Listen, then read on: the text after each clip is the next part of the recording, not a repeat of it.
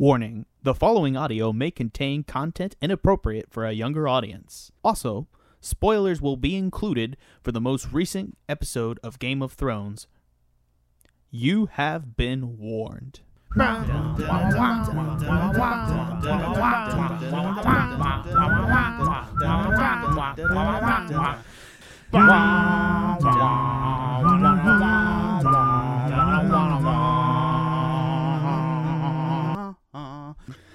And welcome to A Feast for Bros. Thanks so much for joining us. Today we'll be discussing episode 7, The Broken Man. Uh, really actually seems like there were two broken men this episode in the form of Theon and, of course, the return of Sandor Clegane, which is the kind of the big reveal before the, the credit sequence rolled. I think it was the first time that's actually happened in Game of Thrones so far this season, where you kind of got a little uh, something before the credit sequences, so that was kind of cool. Uh, we're going to go ahead and start with uh, Sandor Clegane's return, since that's kind of how they began the show. And of course, there we're at Harrenhal, and it seems that Sandor had been rescued by a group of uh, followers of the faith led by Septon Ray. Uh, uh, and it was a there's an interesting scene. You could kind of see how he was still uh, Sandor Clegane was still kind of, you know, he kind of transformed into a character who was trying to lead a different life, and you could see that the Septon was kind of pointing him in that direction. It's like, you know, you've you've come back for a reason, and even though you think that reason is hate, uh, he was kind of trying to convince Sandor that no, there you still have some purpose left. And of course, the question that they they left us with is, well, what is his purpose now? And of course, the the faith, uh, you know, Ian McShane, Septon Ray, you could kind of tell that he was too nice to live. So unfortunately, they all they all ended up getting killed uh, in just one episode, which was kind of a bummer. I have Um, a but- theory about that, but I'll get to that in my uh, predictions at the end. Sure, yeah, yeah. Well, go ahead and name yourself. Uh, let's go ahead and introduce the other parts of the cast. Uh, I'm Jack Newman, and I'm joined by my friend Sean Solis. Hey guys. And we also have here today uh, Benjamin Haworth. Hello, everybody. And on the other end of the cast, we have uh, Sarah Becker and Trevor Flynn. Howdy. Hello. Perfect. Sorry to slow it down. oh no, no, no worries. Glenn. Thank, thanks for doing that. Um, so let's go ahead and let's go ahead and open it up for discussion on, on the return of Clegane. So uh, Ben, you want us get us want to get us started? Uh, sure. So I think the main thing is Clegane Bowl fucking confirmed. Get hype.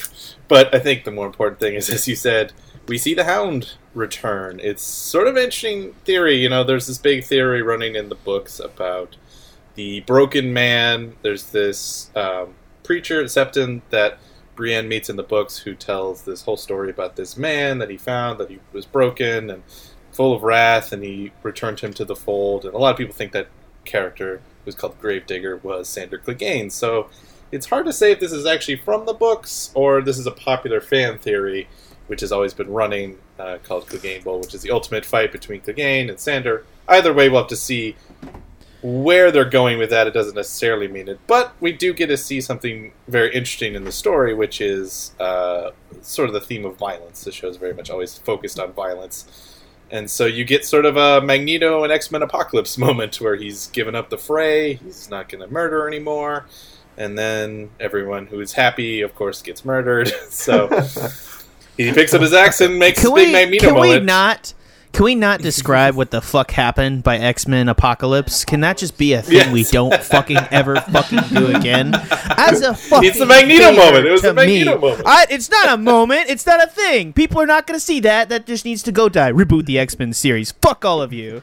I have feelings couldn't, about could not this. get an X Men uh, thing in or something. No, you cannot. well, it's like any old. It's an action movie trope. I, I know. We've seen it's, it a million definitely times. It's a It trope. happens in I think- Rambo movies, you know. like yeah well the first yeah the first rambo more more or less it's about it, it, it is interesting to see him take on the non-violence perspective i think clegane still thinks violence is the answer by the way he picks he up the kind of proved himself, this- right? Yeah. it's like he's like you're gonna die you're all gonna die and then he's like they're all dead and he's still like well fuck like it's it's you not could tell that he was. You, you could tell that he was trying to like see the other side there, right? Because there was some discussions where you could you could kind of see that he was coming around to the Septon's point of view, and you could tell that he kind of enjoyed living in peace. But at the end of the day, he was just like you could tell he was so upset. He's like, God damn it, I really wanted to hope that I could just go on with this life, but no. I'm gonna Can we can we just take a second to say, fucking, I get using your Ian McShane, used him right, but man, one episode, one episode, ah, I just miss Deadwood too much. But man, I need more Ian No McShane one in is my life. safe on this show, not even Ian McShane. Ugh. So I don't much know. I was so I was so surprised. I mean, I realized that it was just like I liked it better in the book when he was talking in terms of like the broken man and having him as an ace in the hole. Uh, it's weird to me how they're doing it, and it's also weird to me that they use the red, like the like the uh, the banner. What is it? The Brotherhood without banners as the villains here a little bit because you clearly see the arrows and everyone. That's kind of like their calling card type of deal. Um, I don't know. It just seemed it just seemed a weird shift in that uh movement's thought process. Yeah, I remember So, I'm really the Brotherhood cu- without banners a lot more. the Yeah, last they were time great. saw I mean, them. other, other than other than the fact that they morally compromised and gave Gendry away for money, like, like I felt like. well, I uh, no, I still agreed with them. I mean, like I understood like why they did it. Like it's like a, more of like a you know compromise on a Ned Stark level than a compromise on a Petyr Baelish level. You know. Right. Well, I think I, I'll just go ahead and say my, my prediction now, just in terms of this, which is I think that they're setting up Lady Stoneheart because the whole hanging thing, does feel the like that. massacre, everyone. It felt, and they they made big points to point out that Ray was a murderer and like gave up the thing, and I wouldn't be surprised if he was once a Frey or Lannister. setting up and, setting up know, what Ben? Uh, uh, Lady Stoneheart. This is a big book spoiler, so I don't know whether I should say it or not. But she's a Is it a major, big major book spoil- interesting character. I feel like this has happened. This has happened. Like Lady Stoneheart happened far earlier in the books, and um, it's just the show Right, that's not it's a- It's just the show viewers. But I would say, Exactly. like the show viewers have gone on record and they've lied before, saying that they're never going to do Lady Stoneheart. I do feel like it doesn't. The Brotherhood of the Brotherhood without banners doesn't make a whole lot of sense without Lady Stoneheart. And Brienne's also heading back down towards them, towards Riverrun, where the Brotherhood without banners is. So it's I'm wondering if they will bring all those plot lines to completion in a different sort of way because I I agree with you Ben I feel like they're setting it up and I feel like I don't understand where this is going without her as a has a characterization within the Brotherhood without banners because it's just a vehicle for her at some point Right. Why make them the Brotherhood? Why not just make them general thugs? You know what I mean? I feel like that's an important distinction. exactly like, they what, why why, were, why were they so characterized Right. Exactly. and why did why why are we forced to have like 180 degrees on their on on these religious types like why are we having 180 degrees of what they believe versus what's happening now like like this is entirely different than when we saw them a season ago and we just not seen them for a whole Well- season which is when lady stoneheart would have taken over in that time period so Right. No well, I idea. don't know. I mean, it is it is different behavior for the Brotherhood without banners, but at the end of the day, it's Lord of Light people uh, versus um, the new Seven Gods people, and it's you know a little bit like when we first got introduced to Melisandre, and she shows up, and they're burning the effigies of the Seven Gods. You know, except that's- now they've moved on from burning gods to burning or to destroying actual killing them. people who are. well this of is the thing faith. i never i never thought of the brotherhood without banners as specifically a red god cult because they're more they more had a political thing and then the red priest of Myr thoros of Myr was just the guy running it do you know what i mean Oh. like there was a red hmm. priestess but he was he was not in love like he had no faith in his god like so they were never specifically a sect of the red faith but it appears to my mind that that's changed and I which me- leads me to believe that Ben is correct in saying that Lady Stoneheart's finally going to be a fucking thing, Well, which is which is interesting. Last time we saw them, so I mean, the religion is alive and well for them in some sense. But Right, and Right. I think the, the, the the main point to make is that uh, before those two guys left uh, the campsite, he, they said the night is dark and full of terrors, which of course is the the saying of the Red religion. So you could tell that they Yeah. was- they were they were sort of pitting up that that kind of battle between the two religions. Yeah, they went they went out of their way to make sure we knew they were they were the red religion. I keep saying the red Right. religion. I apologize. And the fact that they they slaughtered everybody. There was not even like a robbery gone awry. It was like a, it, especially with the hanging. It was very much a clear. they didn't We're take women. They didn't you. take children. They Yeah, just that's what they said. killed everyone. It was very brutal. Yeah. So, so one question that I want to throw out is: Do you think that Sandor Clegane is going to kind of get anything from his experience? Because obviously the the seven kind of saved, or the at least Septon Ray saved his life. So, do you think he's going to have any loyalty to the seven, kind of going forward? No, I just love the point where uh, they go off together and, and the Septon starts cursing, um, and just his Septon facade kind of breaks in front of the Hound because like the two of them know better.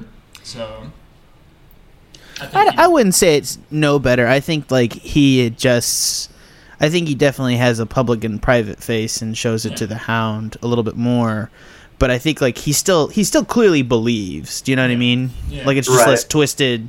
His belief might be more twisted and uh, more philosophical to him than it is to like people who he preaches to.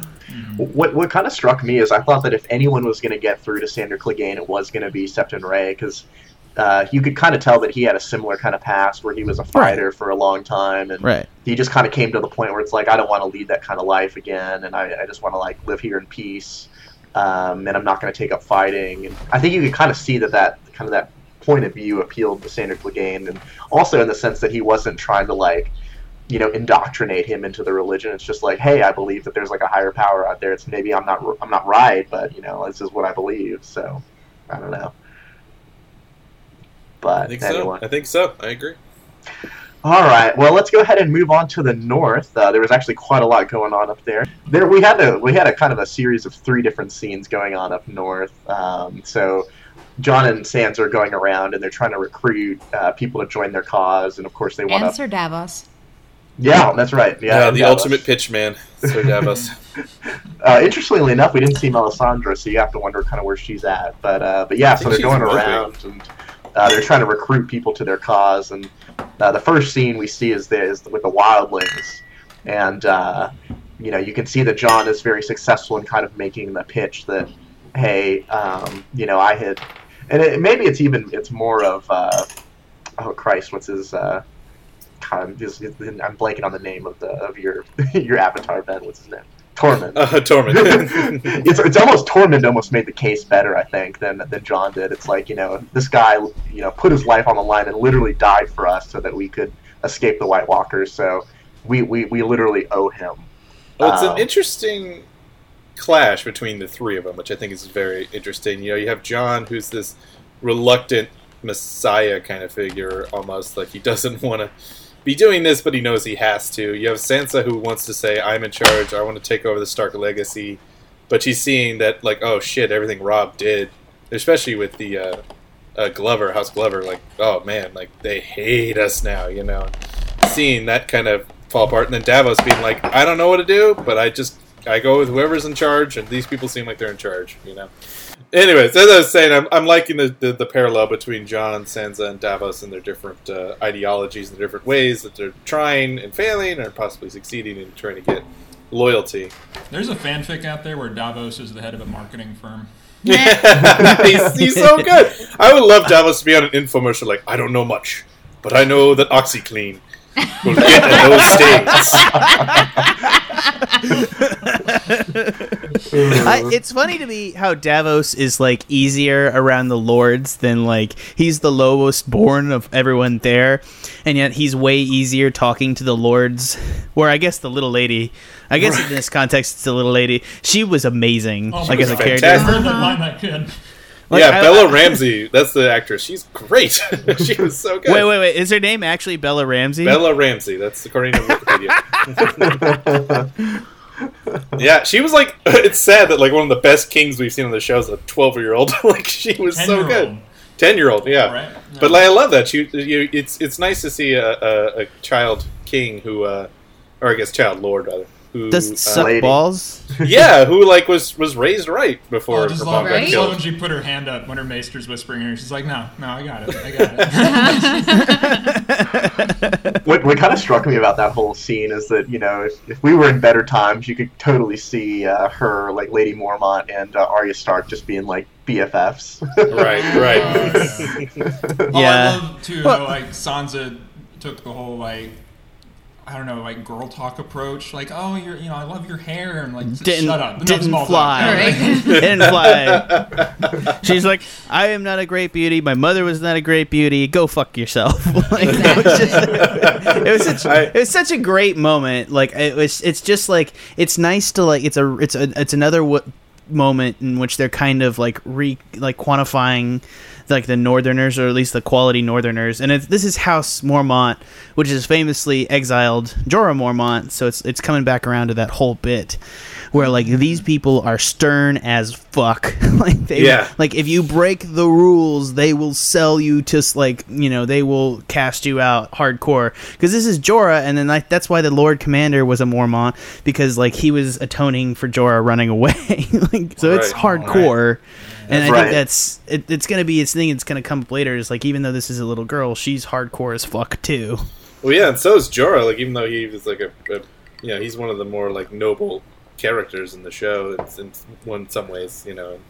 You can see the Mormont, the Mormont clan raises strong people. It's very true. Mm. And I like it, it. was almost an office joke, but I still liked it. Where it was like, "We'll give you sixty-two men," and it's just like, "Oh." One of, one of my Right. one of my favorite Reddit comments is like, yeah, if, if Bear Islanders are like ten times what Northerners are, and Northerners are ten times what Southerners are, does, does that mean it's really sixty-two thousand? Like, I love that, and I love Bronn echoed that comment. He's like, "There's not a whole fighter. It's like looking for the man with the biggest cock in an army of eunuchs." I was, I was like, I love, I was like, I missed Bronn, and I really like the Jaime Bronn comment. We'll get there. We'll get we'll there. get there. We'll Um, get we got to move on, and I, I'm taking over this now since we talked about Tormund a minute. Well- I love we talked about enough, but if moving on from there, we have to talk about the other people that we Well- encountered up north. Oh, Uh, sorry, someone else. no, no. I just we, we need to talk about what Sansa was writing, but we'll get there whenever. We, just before we Well, leave, I think I sure think it's write that. important because she writes it after she encounters the Glovers. Yeah. because the Glovers the Glovers are the instigating moment when and, and here's the thing is like the the Bear the Bear Islanders their oath is not actually the majority of people in the north have an oath to the warden of the north or the king of the north depending on how you put it but it's not a specific oath to the house stark the bear Right. islanders specifically have a specific oath to house stark and they swore their oath for all time so whereas people have to renew their oaths to the house to the new individual when they get a new Stark, they have to renew their oaths to that specific Stark. The Bear Islanders don't have to because they owe their loyalty to the Stark name for all time. Hmm. Like it's and it's it's crazy to make a distinction between that and somebody else like House Glover who really is on a harder is like on hard times. And because of the way of everything that's going on it's like easy to see them. It's like you know like they don't they don't go out of their way to kill him but they're like how the fuck are we supposed to help you?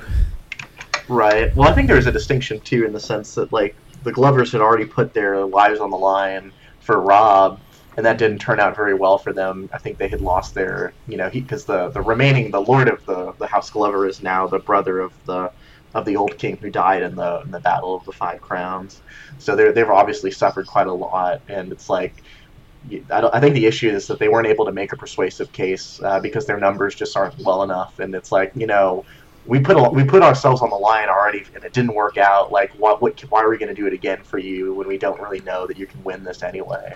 Not to mention, I thought it was interesting that like they made a case that the Boltons are doing good things in the north. Like they came and drove out the goddamn Ironborn, and like it was a pestilence on the north, and like the Boltons are taking care of the north. So like, why are we gonna drop that when you Right. obviously? I think I think there's a really good case to be made there. Even if Ramsay is a fucking psychopath, and it comes up, he's like, I could be skinned for talking for you, and I was like, yeah, I'm. I have like I'm ninety percent sure like some shitty fate is going to befall you on Ramsay's back. right. Well, I think it's the thing. It's like I think if the, the big deal with killing Roose is the big part of it. You know, I think a lot of people would be like, "Yeah, Roose is a fucking asshole," but you know, I could kind of live. No, no, under no. him, you Like know? I'm not gonna lie. Like if it was, if I was in the north right now, and like let's say I had 62 men, I'd be betting my sh- chips on Roose. Like I, if Yeah. Roose was there, I'd be all about swearing allegiance to that motherfucker. Like he's scary, but I'm just gonna go live in my castle. Yeah. And like when trouble comes up, he's my friend. Like that's cool. I like that relationship.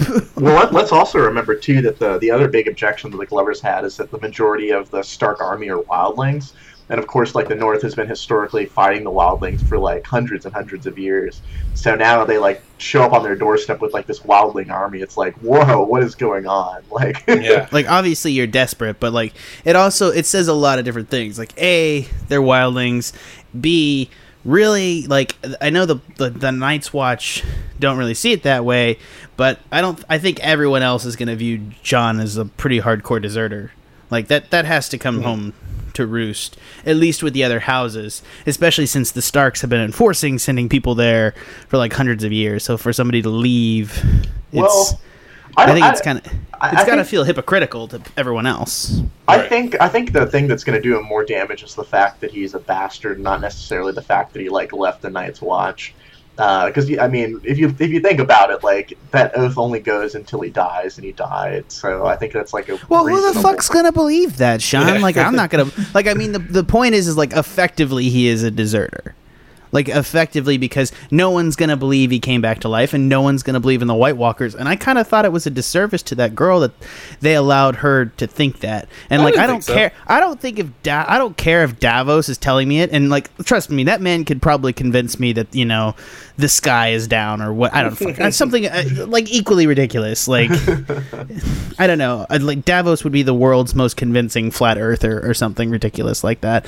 But I Um, think uh, I think Mormont, especially in the north, you have more people who tr- do actually believe in that. I think it's more likely you have people who actually do believe that there is such a thing as White Walkers. It's not just fantasy; it is a reality that comes every now and then. You know, Right. especially especially a small thing. girl. yeah, Well, yeah. I mean, I think it was more of what made Davos so effective there is that he was appealing to her in terms of like the situation that he found himself. It's like, you know, I found myself in this situation. I didn't want to be in this situation, but I've, you know, I I have to deal with it. I know that you know this this is a life threatening event, like a like a civilization threatening event that's coming, and you have to deal with it.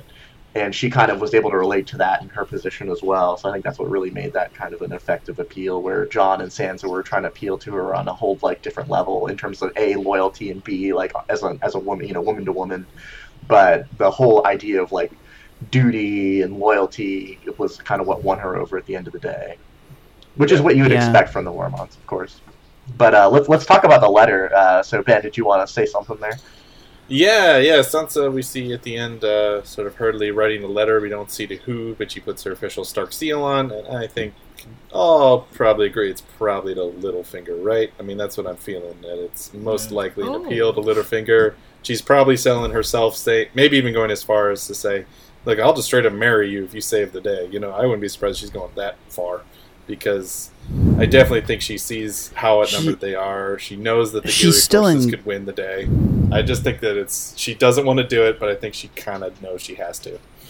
Well, what? That's why the guess. fuck isn't she sharing this information with Jon? It still makes no sense that she's not sharing it with Jon, and it comes. It's almost like a horror movie moment where you're like, "Don't go through that door, you idiot!" Like, share this with Jon. Like, keeping this secret does not make any sense, and especially what like her keeping secrets. Like, it's just it's artificially ramping this up to be an issue in the third act of this series when it, this shit gets No, hits the feel like fan, and they're like, I don't feel like there's Trevor? some emotional like rationalization going on there in that decision for her because Littlefinger represents just everything she's been through for her, kind of like the agency of all of it, and she doesn't want to bring that back. She doesn't want to like trust him with all of that baggage. It seems like. Well, I think if, if anyone is gonna, I mean, if anyone knows like what Lil, what, what Littlefinger is capable of and like how untrustworthy he is, like it's gonna be Sansa because he has screwed her over already. So I think that she's gonna be. I hope she's like the best equipped to kind of like you know you can't just trust this guy. You kind of have to have your guard up. And And I uh, think, yeah, I think that's why she hasn't told anybody till then. But yeah, maybe doing a raven behind everyone's back is not the best answer, but we'll see. Yeah, what did you guys think about? Like, it seems to me that Jon and Sansa had completely different outlooks in terms of like the situation going forward. Like, Jon is like, "Oh, we have enough men. Like, we can take the Boltons," and Sansa's like kind of freaking out about it. It's like, "Oh shit!" So, do you think that has to do with the fact that like Jon came back to life and he's just like you know, I got, I survived. Like, fuck it. Like, what do I have to I think lose? I think Yeah, Jon he- has he faced hasn't a lot of lost. impossible situation. Like that's the issue. Jon is faced. Jon just like doesn't fight with fair odds and hasn't fought with fair odds till now. Yeah. So like, there's like this element of Jon where it's like he's just like, oh, I'm gonna muddle through this shit some more, and I, I believe that's believable at this point because like every other action up north is against like an invincible wildling army, an invincible White Walker army. He's never like fought an actual army, and so I feel like he's coming back down north, and he's just like, yeah, I mean these are men, like we can fight them. Right, Not that's only true. that- Like I, I killed an ice zombie. Come on.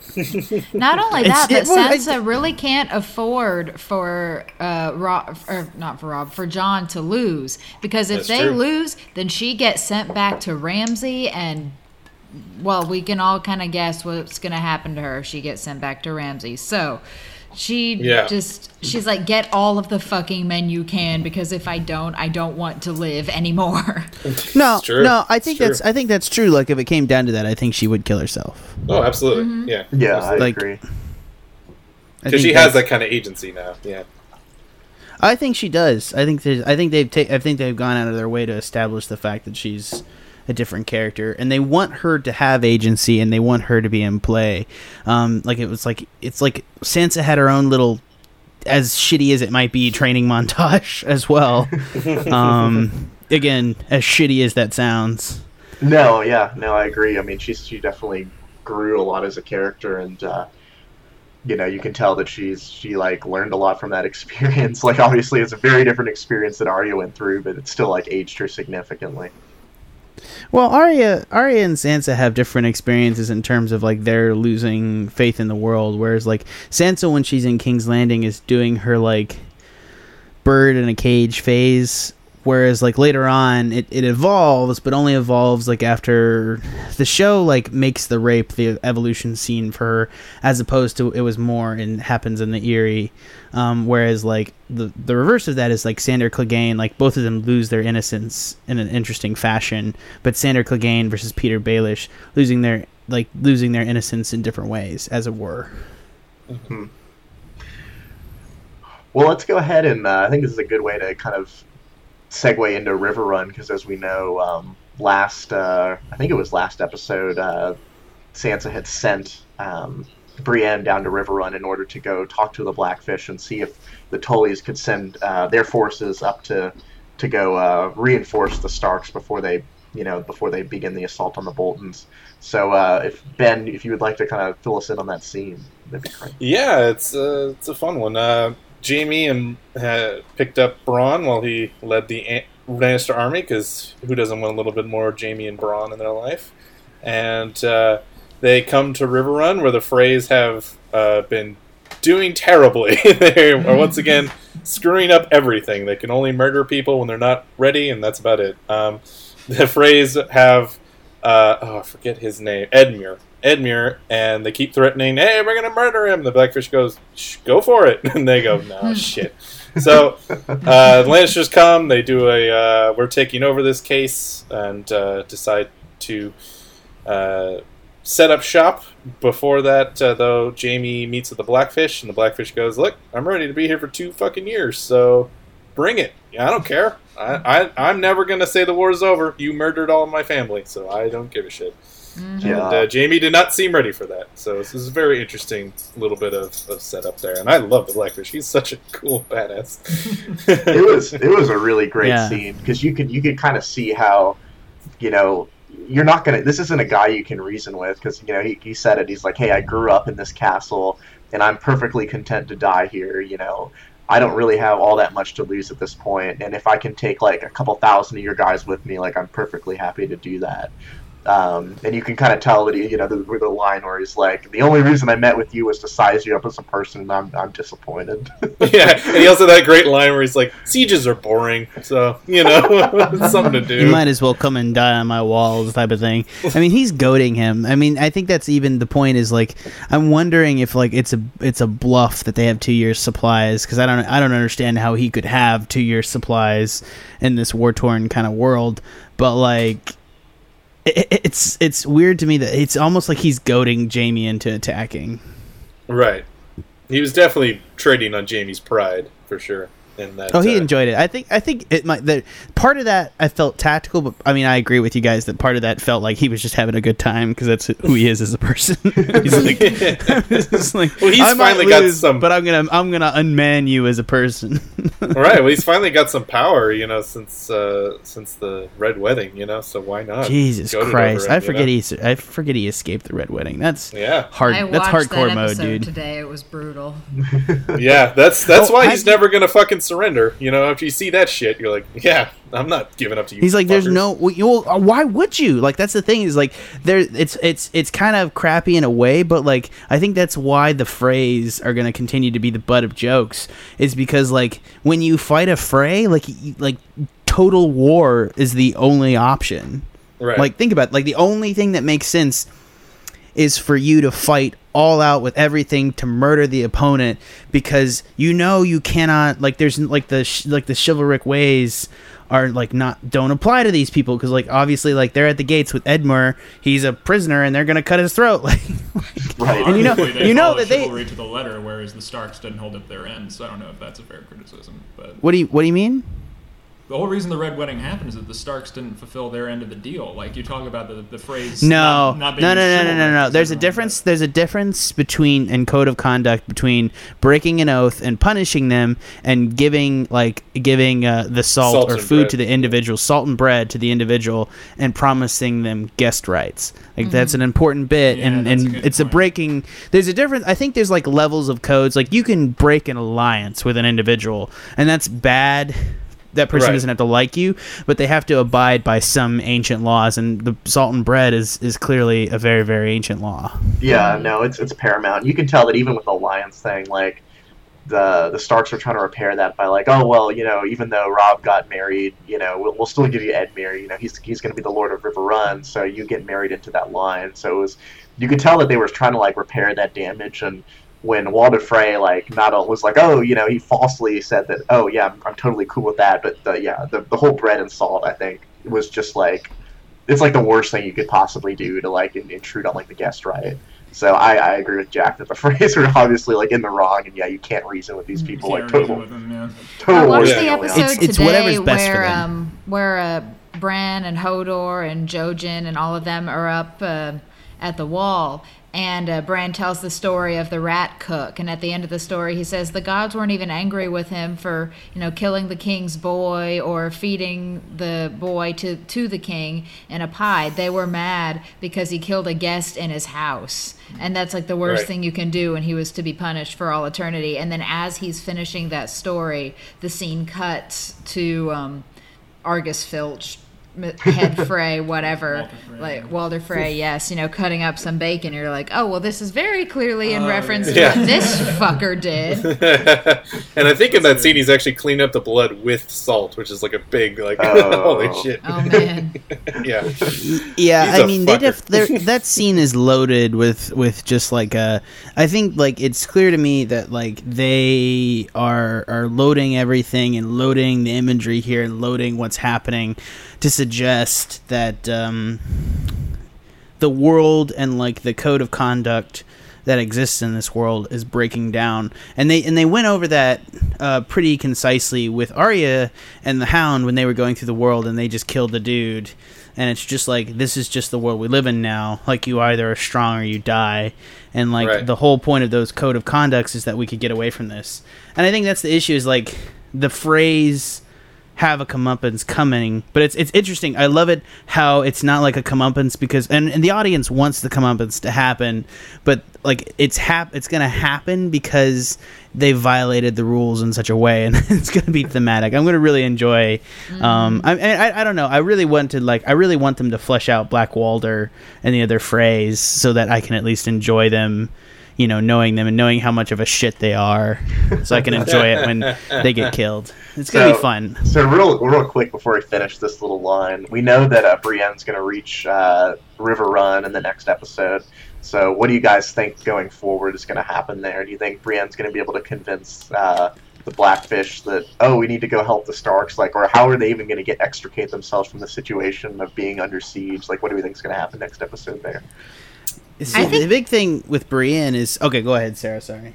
Well, I think she's gonna find some way to collaborate with Jaime. Like even if it's just you know just let the blackfish like secretly slip out. Well, actually, the blackfish probably won't leave, so that's a bad idea. But you know what I mean. I th- she's gonna do something to convince Jaime to either you know quit the siege or you know let half their army like quietly slip out the back, but then they can still pre- pretend that they're all there. I don't know. I feel like Brienne's a, a good influence on Jaime. Well, it'll be interesting too to see how much Jaime cares. You know, he's been ostracated. He got a job he didn't even want. You know, does he really give a shit ultimately about the Tullys? You know what I mean? So I mean, it, it would be interesting. Go ahead. Yeah. sorry. No, I mean that's the thing. It's like, does he? He probably doesn't exactly want the Starks back in Winterfell, but he also probably doesn't give a shit about the Boltons like his dad did, which is much more for political reasons. Mm. You know, Yeah. and he's at a breaking point. I could see him being like, "Yeah, fuck all this." You know, but it'd be hard to do when you've surprised marched seven thousand men. How You know, how clueless he was going into it, like that he thought. Um, yeah, he by- really thought like, "Oh, I'm just he's gonna leave when he sees this." like I'm know? looking, I'm looking because I don't, you know, know this plot thread or, as, as much, like where the Blackfish comes from and his history as much. But I'm looking at the set, and Jaime's on the drawbridge talking to him. He's like, "No, you need to leave." The guy is like, "This is my home," and they're little, they're blackfish cut into everything, like on the property. Yeah. Like it's obviously he's the one who should be there. It's on his right. Like, There's fish everywhere. you're clearly in the wrong, man. Like the scenery is on his side. Like I don't. Yeah, know. good, good, very good costuming to show like that bright red Lannister colors, just with like a bunch of gray and black, and like you're in the wrong fucking town. You know what I mean? Like, you So don't I know where think you uh. I, I agree with you, Sarah, and I think kind of what's going to happen is, I think your theory could kind of uh, really come to, to fruition, especially if like shit starts going down in King's Landing, where like Tommen or Cersei are threatened, and they send a letter to Jaime. It's like, oh shit, we need you back. Then that would really like encourage him to like speed up all this stuff in Riverrun because I don't think he cares anyway. But like, if if his family is endangered, like that is gonna really just kind of force force his hand and kind of make him Right. like get out of there. I think so. All right, I want to I want to make a bet. Um, and I, I feel like I have to make redemption for myself because I've been wrong, and I think people are right that Clegane Bowl is going to happen now, or that's the only thing. And I, and I think that like my disbelief about Clegane Bowl has kind of been proven wrong. So moving forward with this series, I need to I need a redemption bet. So I bet in the next two episodes. Lady Stoneheart is going to appear. Okay, but I'll get on that but here's bet. the thing. Okay. Here's the thing. The loser has to eat on air a habanero pepper. I i i'm on board with you, Jack. So I'm not going against you on that one. No, I know. I, I was like, does anyone disagree with me? No, but could you do a very, very brief summary of who Lady Stoneheart is again? Are I have guys read okay the with- books. This is- okay, Been a very well, long well, time. Yeah, let's go ahead and say um, big spoiler territory coming here. So if you don't want to know who Lady Stoneheart is, fast forward, uh, you know, about a minute. Anyways, Lady Stoneheart is uh, Catelyn Stark, Okay, and what happened. I do remember this. I is- just forgot that, that was what she was called. Yeah. Right, right, right, right. So the, the the prediction is it's weird to me. and We're going back towards Riverrun. Where we're like these were all parts of the book that just haven't happened because you know people are like you know JB goes to the Riverrun and instead he's been going to Dorne all last season. But like I feel like the, the the show is like eventually getting to all these points that it just didn't do in the past. And like them saying they weren't going to do Lady Stoneheart is maybe a holding pattern for us to accept it over the last two seasons that they just didn't have time to do Lady Stoneheart. But now that they've evolved the Freys, now that they've evolved Riverrun, it would be a big reveal that Lady Stoneheart shows up. So I think it's going to happen. Does anyone want to take the bet? Um, I don't think Lady Stoneheart's going to happen. However, um, I'm going to put a bet on the table as well. and my bet is that uh, within the by the end of the season, Margaery will have uh, outmaneuvered all of the Lannisters that are there at King's Landing. Oh, You cannot say that. You have to be specific about what's going to happen, Sean. Okay. How is All right. she outmaneuvering them? that uh, either either Tommen or Cersei will be dead by the end of the season. Okay, that's a that's a hell of a bet. That's a hell of a bet. So, um, I'll I'll go take- against that. I'll bet. take that game, but like, what's what's your bet? Like, what's what what are we betting? Are it, are you going to buy me a new PS4? Like, what's going to Well, happen? no, no, no. So a here- here's, here's what's going to happen. So if uh, uh, if I'm right and you're wrong, then you do the habanero pepper. If you're right and I'm wrong, I do the habanero pepper. And if we're both right, we cancel each other out. That sounds that sounds good. That's an in And if you're both wrong, you both eat the habanero pepper at the same time. Yes. yes. and we'll confirm on air. So we'll turn on the Skype video and we'll watch each other do it. It's gonna suck. Deal. Um, I'm, and I'm meaning I'm meaning like a I am meaning like a, one of those death chili peppers, whatever the fuck Oh, they're God. called, like ghost, Oh, peppers. Ghost oh. You guys are gonna pass out. different There is fucking- actually one even hotter than that. It's called like the Carolina pepper. Fuck you, something Sarah. Like that. It's I'm like- just saying. it's you realize that as like the is. difference between like a habanero pepper and a ghost pepper is like a factor of like five thousand, right? yes. I know. Million, more just, like just yeah, like it just has lot. to suck. Like you just don't want to eat It the pepper. That's all it is. okay. Oh, Right. God, Does anyone fucked. want to take so like instead of this, I do want to make a bet, but do you want to make like a season I think like we might next episode we could also take this like you're saying that like Cersei Lannister and Tommen both have to die before the season is out. No, I said one of one of the two. One of the twos will die. Oh, I don't want to fucking take that. you already took it. You already took it. Actually, you know what? I, I but. I'll take it. I'll take it. I'll take it. Does anyone want to take a part of my? Uh, does anyone want to take a part of my uh, Lady Stoneheart protection bet? What's the what's the timeline for Lady Stoneheart? Like, we're talking like the end of the series, the end of the Two season. episodes. Two Next episodes. two episodes. Okay. She's gonna appear at the end of it. Oh, well, I want to be three episodes. I want to be the, the finale. I think this season, I don't know about this. this How episode. many No, I episodes in are we? We're at seven, so to, next Seven. episode is eight. Good- Yeah. and Wait, wait, wait, wait. Because three is the end of the series, right? End of the season, right. yeah. There's three more in Yeah. this- in the season. Yeah. So like, I guess like just Lady Stoneheart will be will appear before the season's out. Does anyone want to take Yeah. that? I'll take that. Yeah. All right, so I got Ben and me got Lady Stoneheart, and, and Sean and me. I'm gonna eat a ghost pepper, whatever the fuck happens. God fucking damn it! All right. Uh, Now that- now that we're, uh, Sean? now that we're done with that, we should move the cast along. Um, so the next place we want to go is uh, Volantis, and we've got a great wait, wait, scene. we with gotta talk about the the, the, the, the, the line that Olenna, the scene that Olenna and Cersei. Oh, had, oh, we'll get to King's Landing. We'll get to King's. Don't worry. Don't worry. Oh, I'm get sorry. I thought we were. No, already- King's Landing's next. Okay, I'm Yeah. sorry. My bad. My bad. Um, We'll get so, we'll get there. so let's uh, let's let's do Volantis real quick because it's a little Oh, one yeah, that we yeah, can knock out real fast. So if uh, if Sarah, you want to take us away on what happened there. Sure, this is a rather short scene in the episode. Um, the the Greyjoys, the Ironborn, have have left Pike, and they're on their way to go meet up with Daenerys. And this is a little scene of them in a tavern in Volantis, and we see Yara getting some tush.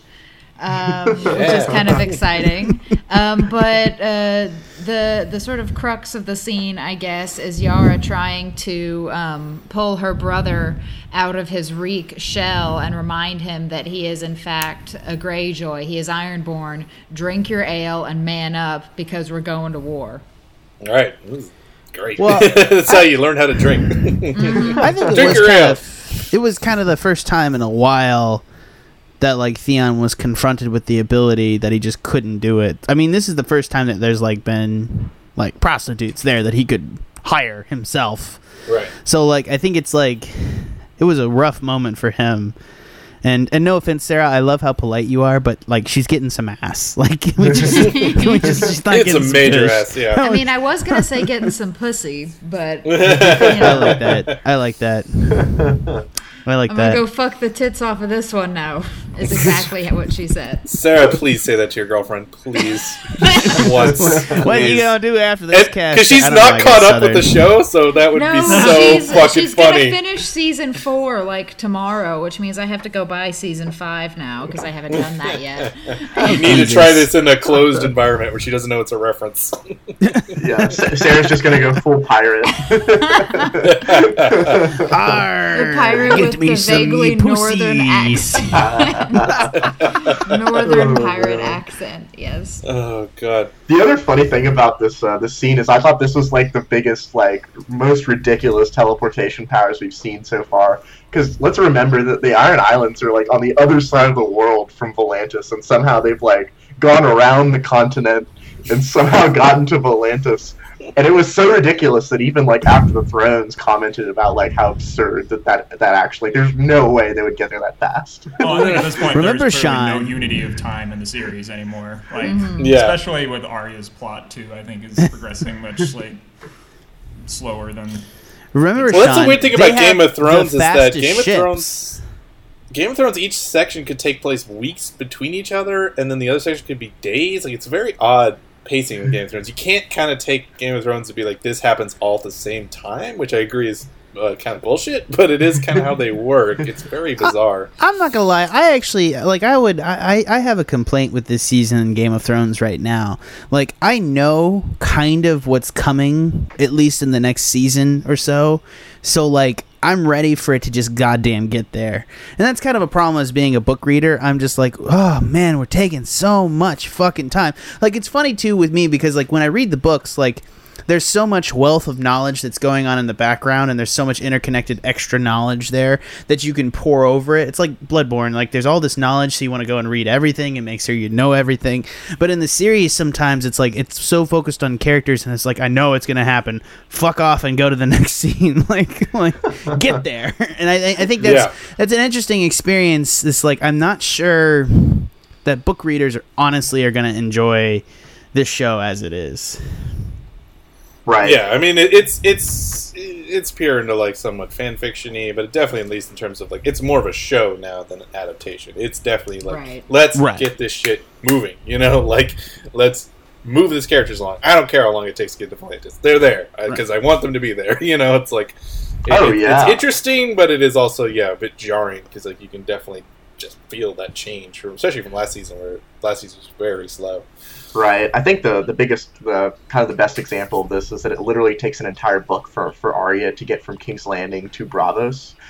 Um, so you're just like following her along on this on this trek every time, and it, and I think this is this is maybe a feast for crows, which I think is the the book that like drags the most. But you can tell that they've they've totally like kind of unshackled themselves from the books in that sense, where it's like, yeah, we're gonna we're gonna get this done. But um, Speaking of getting things done, um, I want to move to King's Landing. Um, so this is a there's actually a lot that goes on in this scene. I think. Um, so we finally we meet up with Margaery again, and she has uh, gotten herself out of the uh, the seven pointed uh, sept, and she's back at King's Landing. And she's still putting on the show because it looks like uh, the High Septon has uh, you know these uh i, I guess they're i'm, I'm gonna call her a nun. That's basically just following margaery around to make sure that she's not like Shame, lady. right yeah shame lady is following margaery around to make sure that her behavior is i guess in accordance for what the high sparrow wants her to do. Um, and uh, there's another kind of moment where margaery and, and the high sparrow talking and she makes uh, he makes two points. It's first that you know i've got a problem with your grandma. You know she's a sinner and then she, he makes the point that it's like, oh, and also I, I hear that you and Tommen are hooking up, and girl, you need to get like a you need to get something that was super uncomfortable Yeah, Bernie was like, "You gotta get laid. You gotta get Lie back and think ya." of Highgarden. and I think the reason that he did that is uh, he, he realizes that there's no like that there's a huge succession succession problem right now because if Tommen dies, like it's really unclear like who the heir would be because obviously he doesn't have kids, he doesn't have any brothers, um, and there are no more like Baratheons uh, in the world at this point. So it would be like a huge crisis for the crown if, if Tommen dies and we don't have anybody to succeed him. So you can kind of see that he's got an agenda there where he still like wants to have control over what's going on with the crown. Um, but the other Right, kind of uh, trying to seed uh, the faith into the the Baratheon line. Yeah. oh, absolutely, yeah, it's like the, the opposite of the separation of church and state, right? hmm Um, he wants a little baby to put all his Bernie ideas into. Um, but the other thing, the other big thing that I really just wanted to say that happens here is that you can see that uh, while uh, Margaery is able to convince Olenna to go back to Highgarden, uh, she also gives her a picture with the Highgarden or the Tyrell crest on it, which signals that Margaery is in full control of what's going on and, and still has the Tyrell interests at heart. Um, so you can kind of see Right. that she's she's she's still plotting. Well, I think it's it's it's good. It's nice. It's a small moment, but it's nice to see Margaery playing the game like because Margaery is proto Cersei to some extent, and I think it was cr- terrifying to see Septim Septim the septum behind her and you realize that she's really in a controlled position and they're going to continue to try to control her to use her to control the king. So it's going to be it's gonna be fascinating to see where this goes or how she plays it. I, I have no doubt that her and Cersei are gonna have a reckoning for the septum. Like that's just gonna be a thing that happens. Jack, I'm sorry, I have to stop you. The septum is like the middle bit of your nose. You're- what the is it? What is what sept. sept? No, it's septum. It's S E P T U M, isn't it? Septa. Sept. What? Who gives a fuck? I'm sorry, A I'm partitioning between two chambers, such as that between the nostrils of the chambers of the heart.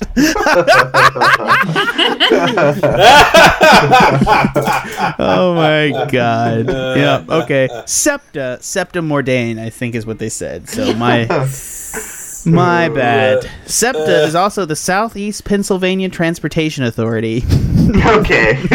So Margaery is talking to the duodenum. the thing that um that kind of struck me about the scene too is that Margaery was like very comfortable with sending Olenna back to Highgarden, and what's kind of been what the case so far this season is that Olenna's kind of been in control with like what's happening in terms of like what's going on in the small council. Um, so it's it was almost a moment where Margaery's like, it is like this is my time. Like I'm kind of stepping up into this role where I represent like the Tyrell house at this point. So right, and it Yeah, shows though also that trying to Olenna keep her showing a lot of faith. Yeah. Yeah. right, yeah, no, that's true too. I love that too. scene with the High Sparrow where I mean, first of all, she. Did you, anybody else pick up on like? I mean, I just read this. I'm not going to take credit for it, but the, the the scripture she quotes seems to be very kind of in line with what her agenda is. So, like talks about this like smoothing the stone thing, where it's this like kind of devious, like arguably traditionally feminine, like passive way of taking power, like behind the scenes kind of thing. Anybody else? Yeah.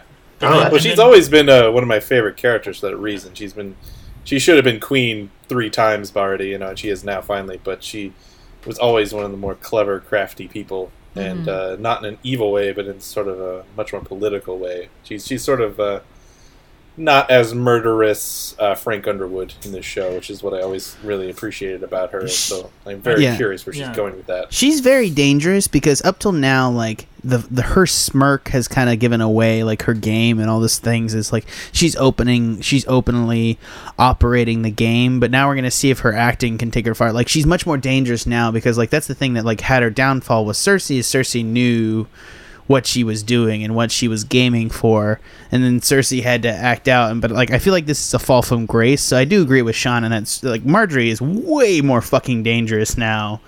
That she's like so yeah. high in that taking full between her advantage. And, um, Yeah. and um, I'm sorry, I'm just in the habit of calling him Bernie Sanders now. Um, Jonathan Pryce's character, the tension is so high. Like I think they're setting up them to be like the principal, like the principals in that conflict in King's Landing, just because he can tell that she's still playing a game with that veiled threat toward her mother. Like he's just like, when, ah, I loved it when he looked at her. He's waiting for her to break, and, and she's like. Oh, my mother! Like, it's, ah, it's so great. Uh, uh, can we just give it up for Olenna just tearing a new one to Cersei? Like, holy shit, that was Yeah, Yeah. that, that was was incredible. That was so great. You've lost. Just like, it's just it. like, oh, like in her line about just talking about like how like I'll never forget that moment. My only Oh, that was great. That felt like a Consolation good is moment. Like, that's a great bit of characterization we don't get enough of in this show. Like with the speed, like that was great. Just her reflecting on something that I forgot about. Like, oh yeah, she was Yeah. there when she like proudly was like, "Look, look at your fucking kids. Look, look at them go." You know, like uh, it's that's great. Yeah, because you what, what I love about Olenna is she's always been like this really rational character, but now that she's like kind of leaving the scene for a little bit, you know, I think she feels that she can kind of speak her mind at Cersei, and you know, Cersei's like coming to her for help because I mean, at this point, like she has really no one there in King's Landing to turn to. Like she's lost her son, she's lost Jaime, like all she has is like just zombie mountain following her around and uh, and now that she's coming to like Olenna, like she's coming to Olenna for help. Olenna's just like so comfortably, just like being like "fuck you," like get the fuck out. Like I have no sympathy for you at all. You, Yeah. Such grace and defeat. Yeah. but um, kind of going back to the point that you were making, Jack, uh, about uh, how dangerous Margaery is, and I, I agree. Like what? So Cersei's dangerous in a different way, in that she's like kind of unpredictable in the in, the sense that you don't really know what she's going to do, but she's always she kind of got her. Yeah, exactly. But the thing is, like you you know that like you know what you're dealing with when you deal with Cersei. Like Margaery, you know. So I, I'm I'm an attorney, and we, we always say that like the, the the people that you're most afraid to negotiate with are people who are very nice, um, Right. but also like have a s- like a hidden agenda where they're trying to manipulate, and they use niceness as a way to manipulate. And Margaery has that in spades. Like she, you know, is is is very. She has her agenda, but she like you kind of want to get along with her, right? So it's like you could you could see like kind of where she's going with that. And she's Yeah. the one who makes the most sense to take down the sparrow because one of the big things that's keeping them from them is the sparrow represents, you know, the people. And so like the big thing is like if the rich people come in with their rich army and murder him, it's like, no, poor people, you can't have a savior. And so Margaery already has the support of the people, and so it's very much a case of if anyone could get past his like the sparrow's use of the people as his weapon of choice, like it's her. Like, and I kind of uh, want to see her set up some kind of horrible saw like death chamber for Jonathan Pryce by the end, but Yeah. we'll see if it goes that far. I, I don't know. I mean, I think I think I'm curious because we need to see Margaery be more dangerous, and I think the issue is gonna what's gonna become of Loras Tyrell. Like I can see him coming out of this darker and maybe more dangerous, and them them being a terrifying combination because they've been nice to this point, but now it's like fuck you and everyone else. So I'm curious Yeah. to see where this whole thing goes because I would really, I really hate the changes they did to Loras Tyrell in this series from the book because I really enjoyed Loras in the book, and I think that because he's just a classically, he just have he's a classical like knightly character, Chivalrous like knight, with yeah. chivalrous character that just happens to be gay. Like that's that's essentially what it comes down to, and it's such an interesting characterization where as they kind of make him more of a ponce in the show, and I'm just kind of like I'm not for that, you know. Oh, I agree completely. you want him to have some agency again, yeah. I feel you. Yeah. It's and they don't even really a- make like like GRM doesn't really even like bring his like homosexuality to the forefront. Um, like it's not really obvious that he's like gay in the in the books. Like you can kind of read into it, obviously, but you know he just kind of Mm. portrays him as like this like really chivalrous guy. Um, while the the TV show like really kind of focuses on that on that character trait and like kind of they makes they do that they do that multiple ways. They talk about his like you know his line saying like he was my prince there will never be another. Like i mean it's pretty it's pretty self-stated that he's gay. It's just interesting like the way the love comes about. It's much more it's it's probably much more representative of what love in this period was kind of like. It's a combination of kind of like like broness and that sort of thing that i think is my, much more interesting to like homosexuality in the medieval period. So i think i think like george r. r martin represents that probably much more realistically than it would have been presented whereas like they kind of present it very like you know very in a very modern setting of like yeah we're just gay you know? It's not like there's love between two individuals and and it Well, did it's, feel it's more also uh, it's also like kind of the difference between Alexander, like because I always found like Renly and, and him was more like kind of a parallel of Alexander's uh, longtime love, and it's it's it's similar to compared to the movie of Alexander, where he's like, "I can't stop falling in love with you," and like they were literally turning into Oh yeah, no, that's you know versus y- you're right, like that the, the idea of romance in the medieval period is different than the way we consider it today. But you're right, you gotta gotta make it more like he's a hot guy, folks hot guys, and it's cool that they do that. But you're right, it sucks that we didn't get the chivalrous part of it too.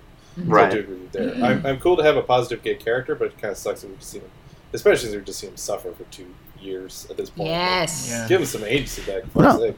Like I mean that's the thing is like in the in the thing you gave him some agency. He goes off and like he suffers because he's like sieging a castle and he gets injured severely. Like you know that's such a much more noble death than like some religious zealots capture him and torture him, him in a cell forever. You know what I mean? Like it's not mm-hmm. it's it, it like it's really he's he's becomes plot expediency and cutting down on a on, a, on an issue that's going on. So it's just kind of like Yeah, he's I like the don't Rickon. He's the Rickon Stark of the South at this point. Like, yeah, and he was a very and he's and he and I just I enjoy him in the book, but even in the books I don't enjoy Rickon Stark, so whatever.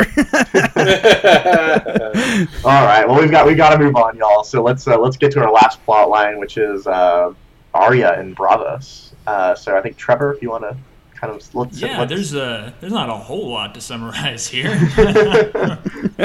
so uh, I'll, I'll I'll just go Bitch ahead gets and, uh, stabbed. leave- yeah, all right, thanks, thanks, Jack. Thanks for stealing my Just did thunder. his job. You know what? for I'm just gonna summarize each shot now, like frame by. Um, Fade in. No, Push but into she, she she does have like a little a little like return to badass Arya moment kind of where she just is just approaching the first person she hears talking about sailing out of Braavos back to Westeros it seems like and she just slams a bag of gold down on the table and is like I want to go.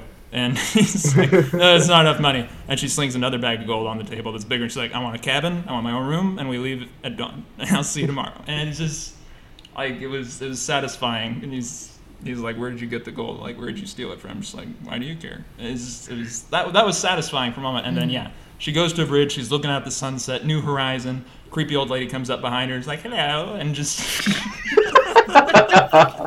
should Damn. totally see it coming because she's just this creepy old woman's like they're nice girl and then she just stabs her it's the waif of course it's the waif and she just Yeah. grabs her around from behind and disembowels her essentially She Sorry. guts. Yeah, no, she she got Yeah. gut Arya shot. like makes something of an escape, rolls off the bridge into the water, swims away. The waif just you know looks down, thinks that her job is done, and then we just see Arya roaming through the streets, like looking askance at people, like holding her guts in, while people That- just be like, "Oh no, not another like person bleeding to death in the street." Well, I didn't like how Arya got stabbed. I did like that shot at least because it did show, like, man, if the faceless men are after you, that is fucking terrifying. Yeah. Like, literally every single person could be a murderer. That's uh, terrifying. That's really cool. But Ah, oh, why'd she let her guard down? Why, Arya? yeah, I, I, You don't piss very- off evil murderers. yeah, she was she very like she was very to go and get nonchalant. and yet Yeah. she didn't have it on her. Like just, I don't know. if she did, she didn't have her. Yeah, it didn't make. I kept sense. expecting it to be a ruse or something. Like I kept expecting her to have like a blood bag or something. Like oh Me no, she, too. she just got stabbed. Like oh, god damn it, Arya. Hmm. Yeah, what killed me is she had been going through all this training for such a long time, and then you know everyone knows that, like this fucking stranger who's coming up to you, like, come on, you're in like you're in Braavos, like you should have your guard. You know that the faceless men are after you, like you should have your guard up, and I don't know, it's Especially, just like, like, I, Why is she so visible and like staring at the giant Talos uh, stand-in and like doing all this stuff? Like she just she was just so nonchalant about everything, and that's the thing is like like she got gut shot because of it, and I think that's the thing. And I, I had another interesting thing is like, does the gut shot wound like why was it like why was it a double gut stab? Like I mean, it's just very it's a weird place to get stabbed. I figured it was because the waif wanted her to suffer. Because like as he said, Yeah, he Yeah. wants you to make it quick. Yeah. It, and she has the ability to just cut her throat or stab her in the heart and kill her immediately. But she stabs her in the gut because she wants her to suffer. 'cause she hates fucking Arya. And we all she's knew that not coming. listening to him. Whenever- So I think that was a big part of that. Was like she gut stabbed her because she wanted her to suffer. yeah. Right. Like whenever Jack and uh, tells her to make it quick, we're all like, no, she's. Dude, you you should Like you just her. better you saw than her that by now. face. You're like, like the only she two goes, there. she goes, okay, and I'm like, yeah, that's the worst acting ever that anyone's ever done. I can't tell if that actress is a great actress or like worst actress. I literally, it's, it's one of the two. She's got permanent bitch face, and I don't know if that's like thing like in the show or just like her char- actress. You know, I don't know. I don't know. so uh, do we think Arya's gonna survive? Oh yeah. Yeah, yeah, she would be dead mm-hmm. by now. I mean, she how? wasn't. I don't Yeah. know. Like, is she gonna get a like miracle work done by the faceless men again? Because that doesn't seem likely. No, I mean, I bet you, I bet you, what's happening is, I'm sorry, this is training montage. He intends for her to kill Waif. Right. I think I that's think like so, the too. final Oh thing. yeah. I- I think I think I I mean that's what I think. I mean though it would make sense. It, it could go either way because like her reclaiming Needle, reclaiming who she is, diverging from the Faceless Men at this point with new combat skills. Like it makes sense. It's just like where the fuck is she gonna go and where's her storyline gonna go? Well, I would because like this to, is uh, way beyond where the books are. I'd like to point out the episode title for next episode is No One. So I think we're definitely going to be getting a answer to that. Yep. Ooh. Ooh. yes. I think the uh, the theory that I've heard uh, most bandied about is that she's going to go back to the actors and Lady Crane, and they're going to be able to like nurse her back to health. Um, But how are they going to repair her stomach? I'm sure they'll find a way. I wonder if that affects.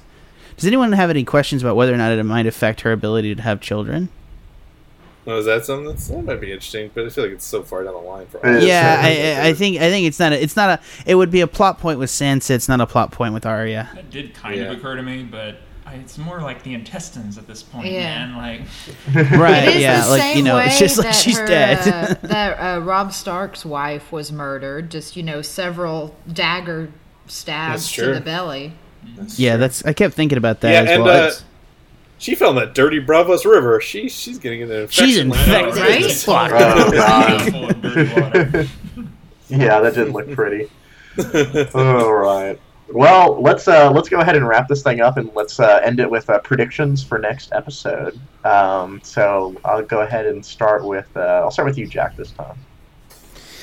So I said, I, I, the problem with Game of Thrones now is that you're not totally sure in which direction each individual is going to go. Like, I'm sure we're going to get another little bit. We're going to at least get a little bit of Bran doing whatever the fuck Bran does nowadays, and like have a completion of that.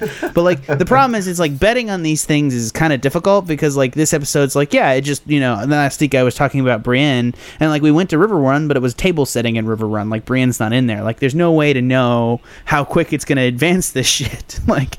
Bran is Bran last last couple episodes was moving at the speed of plotline was moving at the speed of light, and Arya has been dragging for like literally three seasons. Like, like I, it's really hard to predict like how far it's gonna go. I can tell you what's gonna happen probably by the end of this season.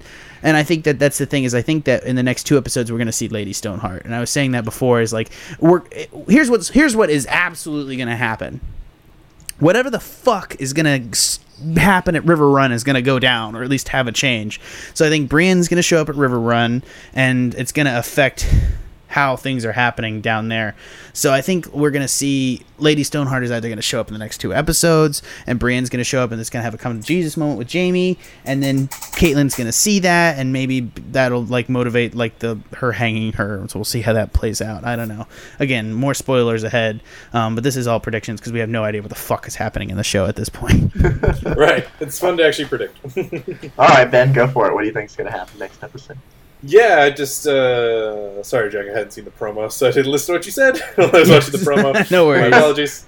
Um, uh, so it looks like we get a lot of King's Landing, we get a lot of Blackfish, and it looks like we're finally going to get the waif. We Arya next episode. We're finally going to end that. Uh, I definitely think the waif is going to die. I don't see Arya dying right now. I just don't think her plot would make sense. I mean, yes, uh, characters die in Game of Thrones, and it really sucks. But generally, they have an arc that makes sense, and I just don't feel like her arc is done. So I just don't see her dying yet. Uh, so I think she's going to kill the waif, and possibly, yeah, that it's going to be a whole setup from Jaqen. And uh, as for King's Landing, it looks like uh, Cersei's going to wreck some fools, and uh, I don't know when that's going to go because she's going to looks like she's going to murder some Faith militant next episode. Um, I'm assuming it's going to be a big showdown between her and Tommen. I think is what's going to happen. Is she's going to murder some people. She says, "Tommen, come with me. Fuck these people, right?" And she's probably going to be told, uh, "You're banished" or something horrible like that. you know, so I don't think it's going to end well. Well done, well done. All right, uh, Sarah. Well, that's a little bit unfair considering I have not seen this promo that Ben just so vividly described. Uh, I'm going to watch that as, Scene soon one. as, as we're done with this uh, with this podcast. Um, but yeah, I mean, if the episode is called No One, then I definitely think you know something big is going to happen with Arya. I think it might be possible, but that she does die, or rather, perhaps she dies after a fashion and that somehow completes her training as one of the faceless men to you know fully serve the god of death she has to die and then come back or something to that effect i don't know. Like you said it doesn't really make sense with her story arc because she's trying to reclaim who she is by going back to westeros and getting needle back and all of that. But i don't know god of death arya's pretty close to death at this point. Yeah, it's I mean, it's going to be issues. She seems to be running around next episode, so it may just be a non-point um, because it shows her jumping between alleyways oh damn in the promo for next episode. So like, I'm very Oh, wow. confused how she got gut Lexa shot got this episode, shot or maybe that's gut. not. Yeah, her, she was doing or somebody's Assassin's wearing her Creed face. No, it's like it's definitely Yeah. an Assassin's Creed moment of her jumping through city alleys, and I'm like, man, you cannot do that if you're gut shot. So I don't understand how that's so something is going to happen, y'all. Yeah. Oh, that's man, what I was assume. actually wearing her face. That might be interesting. That would Yeah, be they cool. could do they that. like they like kill. Oh my god, that'd be so amazing if they like. Uh, I'm gonna call this if they like fight wearing each other's faces and then like That'd be so Arya, weird. Yes. and then they take off each other's faces and it's Arya I'm not flips gonna and then they do it again and then again. Well, I hope it gets down to a Each point other's where Jack and faces. Jack and randomly has a gun and there's two Aryas. He's like, no, I'm the real one. I'm the real one. well, I don't, I don't think they can wear her face until she's dead, right? You can't. you Don't can't worry, wear- you can always tell Waif because she has bigger tits. Oh. wow, all right. She's that, that, that was weird. Okay, I think, I think it's, for that. Glad Sarah Jack, you've had too much to drink. It's time to time to wrap this up. All right, Trevor, go predictions for next Uh, week. I guess just for mine, along the same Arya track, I'll go ahead and take issue with you, Sean. I do not think she's going back to the actors as much as we all loved the actors. I do not want to see Arya like sick in bed recovering for another two episodes. Uh, I think some Yeah, magic is I gonna agree. happen because you don't come back from having your, your intestines sliced up, even in Game of Thrones. I think you know. Of course, I'm saying that in the episode where the Hound fucking came back. So. Um, right. Which was even Yeah. more ridiculous. I could see I could see a hound type moment with her where they like speed up time and it's like a couple weeks later and she's like recovered fully and just like no. chilling. With Yeah, no. not next No, I episode. Sean. I don't know.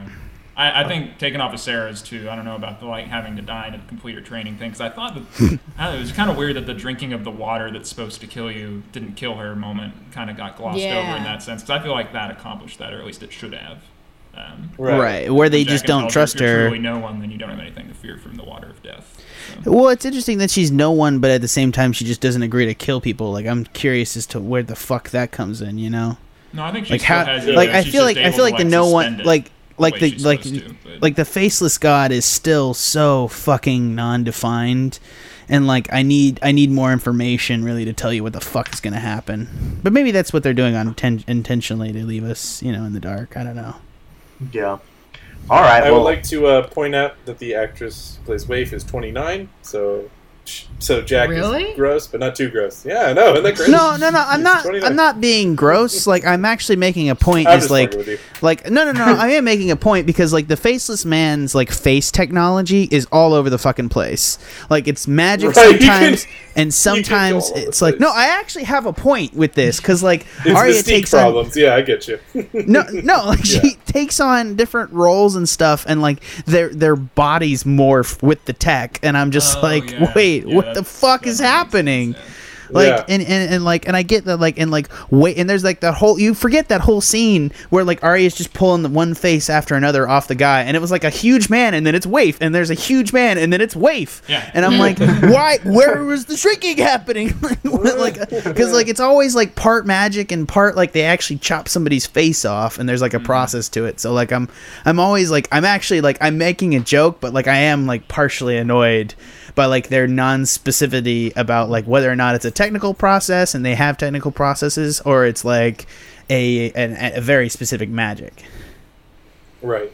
Right. And I think All they're right, making well, a point because the the cold represents um, clinical thought and non-passion. So I think they're making a technical.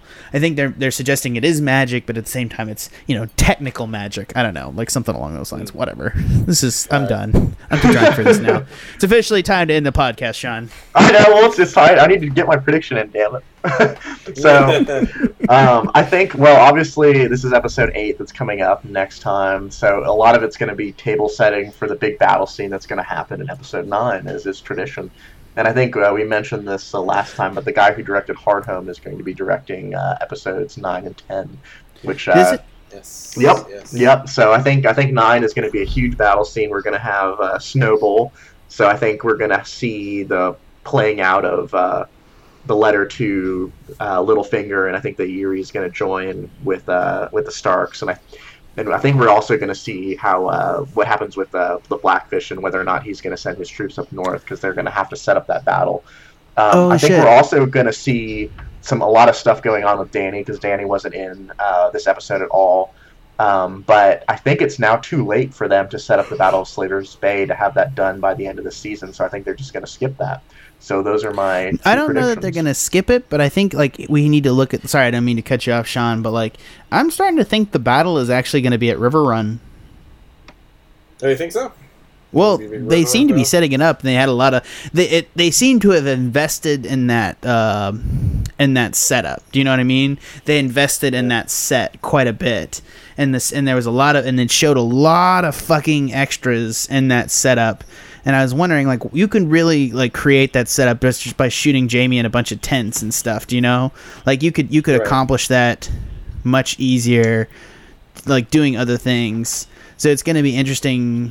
Like, why wouldn't they? Uh, why wouldn't? Why are they doing that? If only for to like, because that's going to be the scene where they're going to be battle and they're able they're able to, to sorry they're able to like cheaply film um some scenes of like extras there because they've already already filmed the battle scene there. That's fair. No, that's a fair point. I think the only thing that I would say though is that like Jon's like right now he's camped out with his army like right outside of Winterfell, like pretty much where Stannis was camped out earlier on in like a That's fair. strategic The- position. th- so they it would moved it quite a bit for- forward this time. You. Yeah, clearly Jon is headed in there. So like, the only like answer for him to survive is like if is if Petyr shows up, which is probably going to happen. So I bet you're right. Uh, I'm just not convinced that like Bastard Bowl is going to happen now. Whether or not like Ramsay abandons Winterfell and Jon's in Winterfell having to deal with Petyr seems a much more likely case, and Ramsay heads south and tries to draw the banners of the Northmen, and then it's a decision between the two, and he heads back to uh, the Dreadfort. You know, Right. Right. which seems more, which seems much more logical to me. And then maybe like Ramsay does something with Rickon. Yeah. Because All that's right, the point. well, is, like, on that Jon note, can't we- march because you're gonna. Okay, go ahead. Yeah, yeah, yeah. No, I'm just saying we've got we got to wrap it up, y'all. But uh, thanks so much uh, for joining us this episode, and uh, join us next week, uh, and we will be reviewing uh, episode eight, which is called No One. Take care.